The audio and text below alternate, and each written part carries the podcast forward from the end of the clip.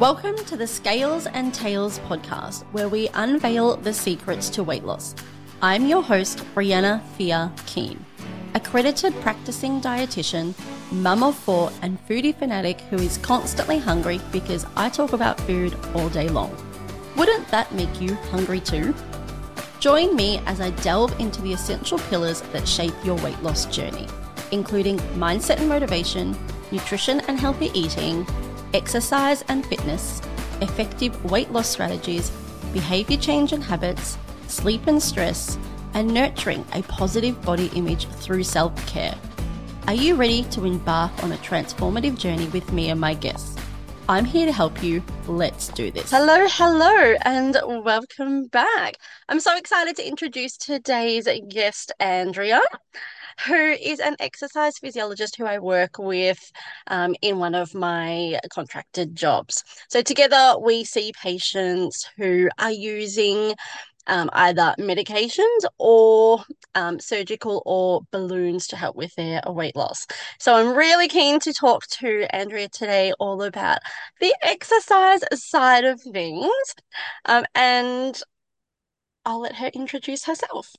Welcome, Andrea. Thank you. Thanks so much for having me. It's really um, it's, this is the first time I've done something like this, so I'm um, also scared but looking forward to it. Um, always willing to uh, share what exercise physiology is because most people are unaware. Um, but just a little bit about myself. I have been an exercise physiologist for coming up to 14 years now. Um, and it's something I kind of just fell into because I, when I finished school, I had no idea what I wanted to do, and um, I ignored the science part, but sport and exercise looked like it would be fun. So, um, you know, a bachelor's degree and a master's, and here I am. But I truly love what I do. Um, and so, yeah, I'm always willing to share what the role of exercise physiology is and help people. And so, how is your week planned out as an EP at the moment?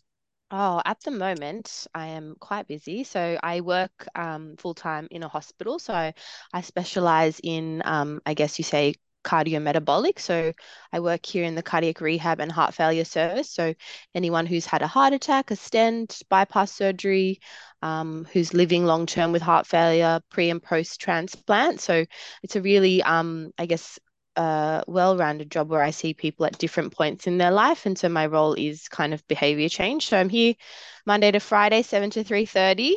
Um, and then I also um, have a very small private practice where we kind of um, cover other areas of exercise physiology. So we're not limited to one thing. We we do chronic disease management, so diabetes, heart disease, um, some rehab, so workers' compensation and CTP rehab, and we also work in the disability um, scheme, so um, helping people to improve their function and quality of life. Uh, and to add to that, I also um, teach Masters of Exercise Physiology students. So, about four hours of my week is spent um, teaching soon to be exercise physiologists. And um, it's, I guess, a good a good um, balance between the two passing on. Sometimes, you know, theory and practice are completely different. So it's good to pass on both. Exactly. And just to top it all off, she's also a mum of two and expecting another one. So yes. she gets the busy life as well. Yeah, definitely. so with everything that you do, is there like a, a area or a client that you really love to work with that you are, you know, it really lights you up? Yes, I like because I work in cardiology, one area I'm really passionate about is metabolic health. Um, so I pursued some further study um, about eight years ago, and I'm now a credential diabetes educator. So I'm really passionate about, I guess, prevention but also treatment. So a lot of the things relating to heart disease and diabetes can be managed with you know healthy diet and regular exercise um, and so my I guess my goal is to promote the benefits of that because sometimes it's very easy to just throw a tablet at a problem where we can do other things that will kind of help you holistically. Um, so I would have to say that diabetes and heart disease and and weight management are kind of my areas of passion because just mm-hmm. motivating people to kind of make small changes that can improve their health in such a significant way. Yeah, I don't know if you know this, but I actually spent seven years at ACT Health working for the diabetes service there. Ah. And so we never had an EP, but we are always trying to get funding for it. Like we had social workers and nurse and psychs and endos, and we just you know, it was a work in progress to get that EP. Everyone knew that that was the missing piece of the puzzle. I don't know if they have now. I'm long gone. Um, Oh, but in New South Wales, we only have one in the whole state. We have one exercise physiologist working in a diabetes service, and that is a temporary position. So yeah, I think I I think would I it would say down to Canberra's the same. yeah, I think it's just the unknown I, and how we can contribute to the team. Um, yeah. Yeah, which is really unfortunate because, you know, even today I was having conversations with someone who wasn't tolerating her medications particularly well. And I'm like, so you know that exercise does the exact same thing. So the more exercise we can do, like it can play a role in this medication that you're not really getting Yes, along with. definitely. Definitely. And so you talked before about, you know, not many people knowing what an EP does. You know, I see so many clients who confuse EPs and physios. So I want you to set the record straight with everyone and let us know what the difference is. It's a very common question and also at times can be controversial, I guess. With within a lot of allied health professionals, there is some gray area where it's like, oh, who does what?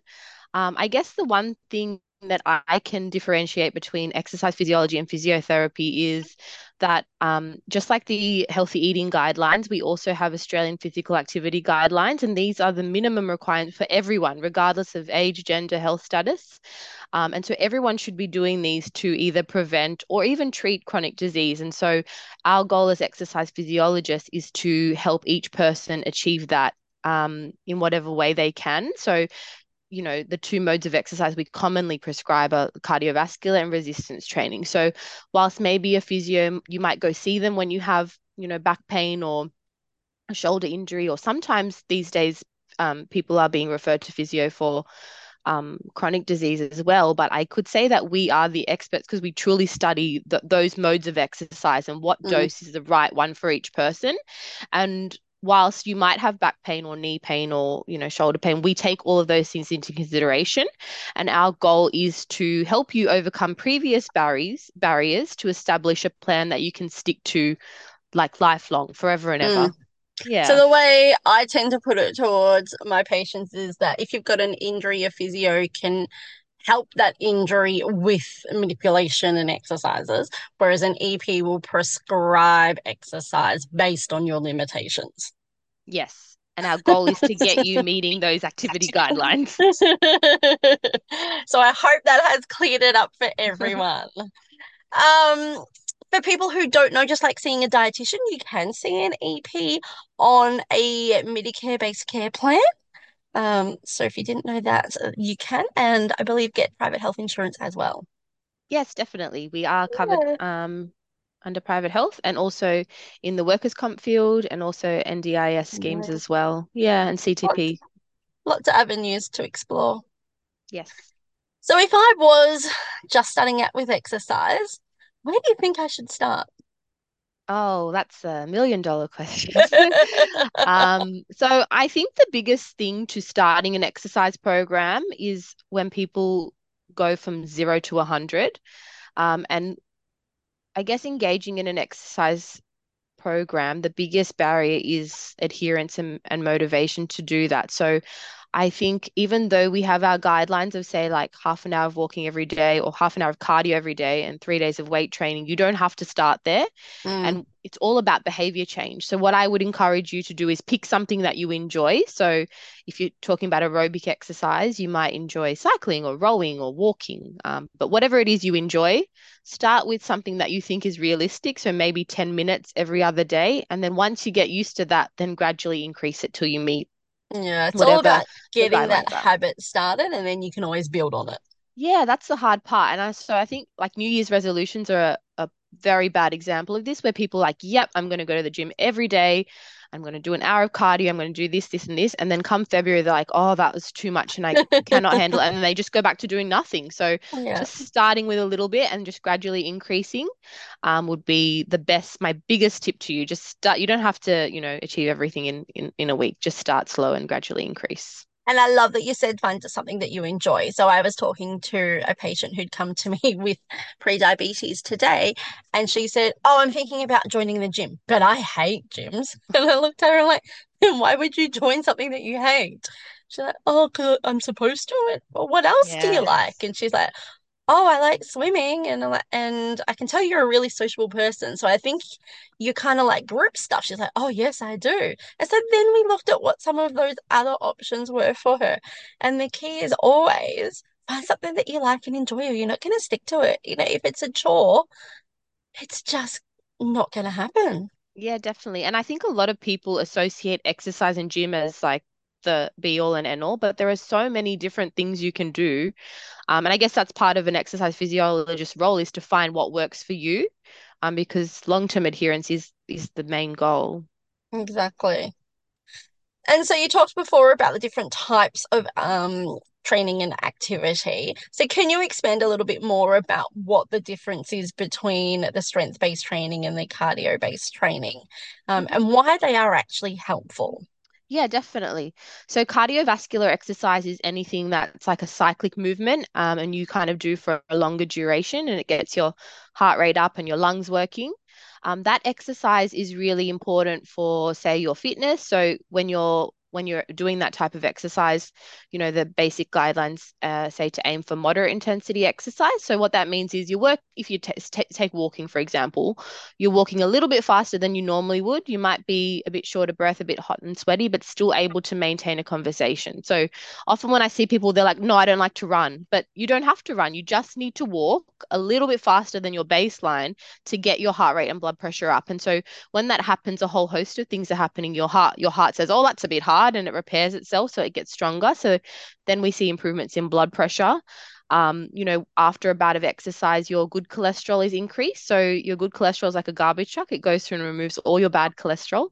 Um, so it helps kind of lower cholesterol that way as well.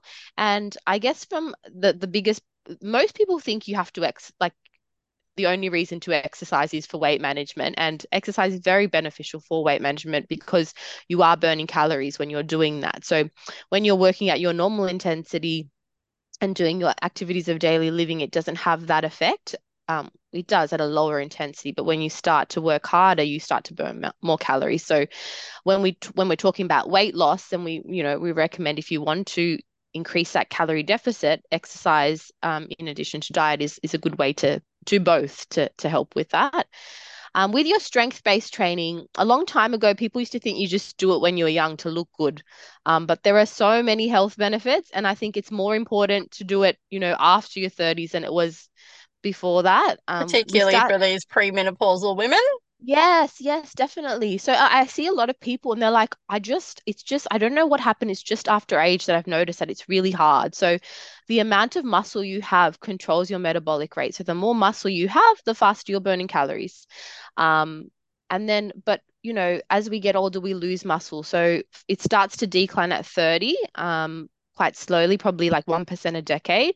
But from um, 50 onwards, we lose 1% a year and between 60 and 72 to 3% per year. So what happens is your muscle is going down, um, your metabolism is slowing down, and then you start to see your weight slowly creep up. And the reason we're concerned about weight is because it kind of releases toxins. They're kind of like a computer virus. They get into your organs, your heart, your liver, your, your pancreas, and they cause all of these things like um, cholesterol, blood pressure, fatty liver disease, heart disease. So um, maintaining a healthy weight is really important. And resistance training is one way to do that by maintaining your body's efficiency. Uh, but it's also really good when you think about your normal activities of daily living. A lot of people find that you know, I just couldn't, you know, I couldn't carry the groceries. I had to do two trips, or it just keeps up your strength to kind of have a good quality of life and do all the things you need to do. And it's really important for bone strength as well. So when that weight bearing exercise um, increases our bone density. So it reduces the risk of osteoporosis. Um, and it's also really good for arthritis. So when you're exercising, it releases a synovial fluid. It's kind of like WD 40. Um, so it um, lubricates the joints and it's got lots of nutrients in there. So it's really helpful for prevention and also treatment of arthritic conditions. So um, a combination of both is is kind of best practice because you you get the best of both worlds. Yeah, exactly. Thanks for that, the, the definition. I think the only other thing that I would add in there is, in terms of benefits of exercise, would be for mental health as well. Oh, yes. Yes. When you exercise, it releases endorphins, and endorphins make you happy. And it's the same as chocolate, but exercise is much better for you. yeah, calorie free. Yeah. And a lot of people will find that once they start an exercise regime, like the one thing I hear most is like, I have more energy.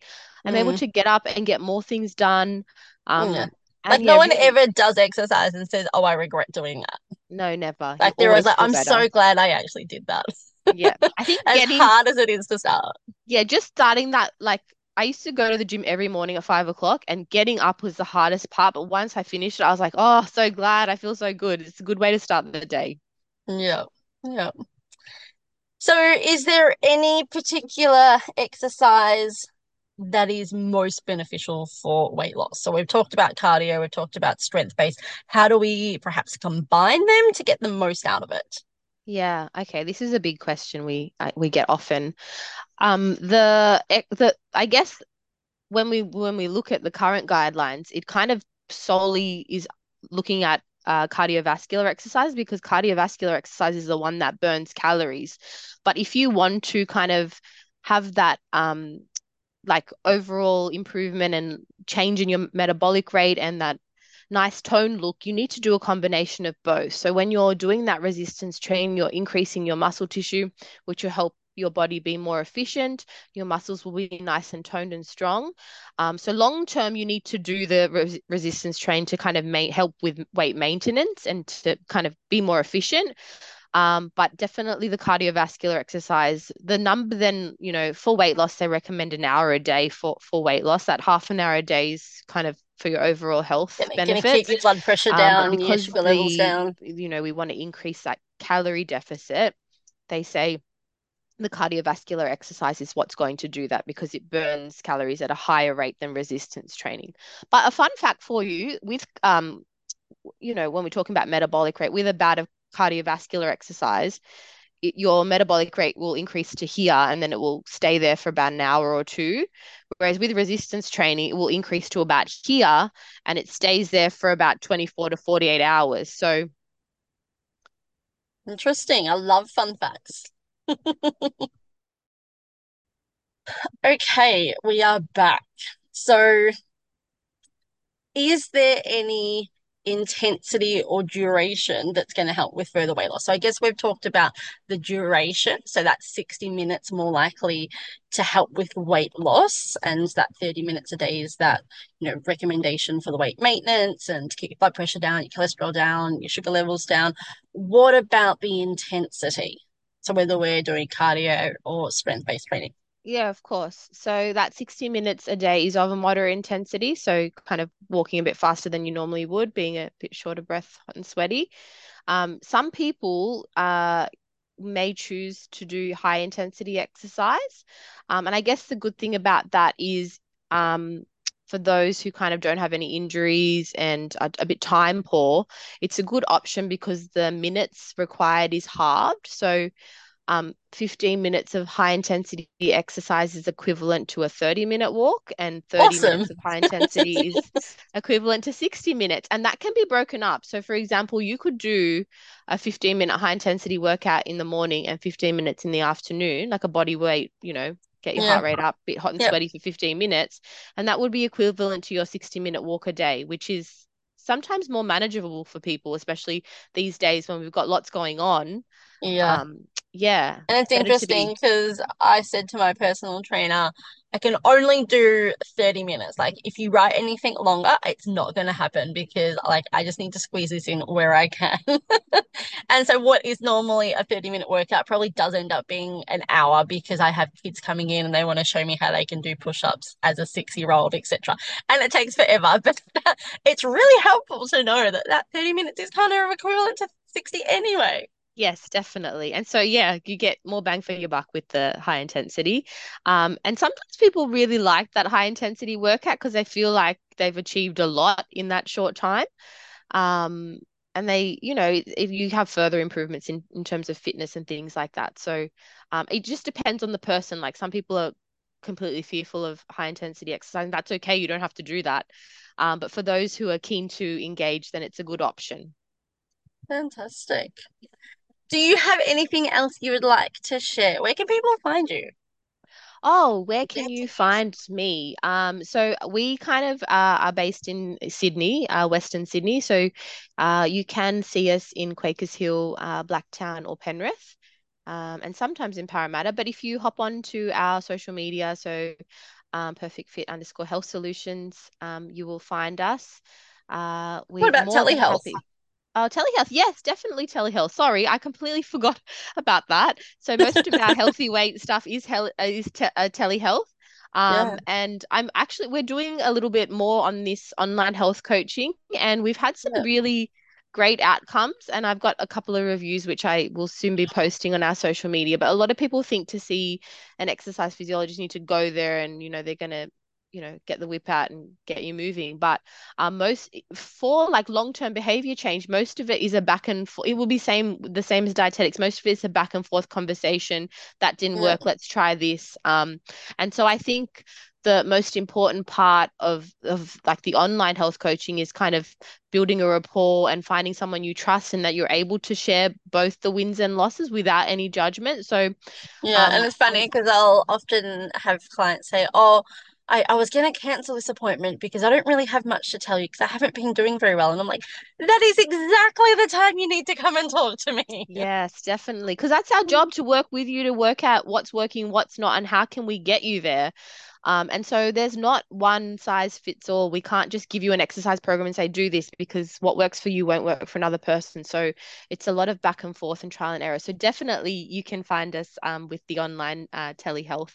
Um, but yeah, uh, Perfect Fit Health Solutions. You can find us on our website as well, but always more than happy to help anyone in need. Amazing. So I hope that clarifies for all of the listeners what EPs do um, and a little bit about the type of exercise that you could perhaps investigate a little bit more. Um, and if you do need help with designing a plan that's going to be suitable for you and your weight loss goals, your metabolic health goals, um, Andrea and her team are there to help. So um, feel free to reach out anytime for, to speak to any of those. Thank you so much for having me. This has been really fun. You're welcome. Podcasts aren't so scary after all, are they? Yes, definitely That's not. All Can I that off the bucket list. Another episode done and dusted. Thank you. Thank you, Scales so and Tails, unveiling the secret of weight loss podcast. I hope you found valuable insights and practical tips to support your weight loss journey. Remember, sustainable change takes time, so be patient and kind to yourself. I'd love for you to head to my website at yourfamiliesnutritionist.com.au. I so appreciate you being here, so thank you. If you have questions or topics you'd like me to cover in future episodes, please reach out to me. And if you've enjoyed today's episode, then I would love for you to subscribe and leave a review so that others can find the podcast and have the opportunity to achieve something they've thought was impossible up until now. Between now and then, when I'm next in your ears, I hope you find the joy in the food you eat and get to share it with those you love, including yourself.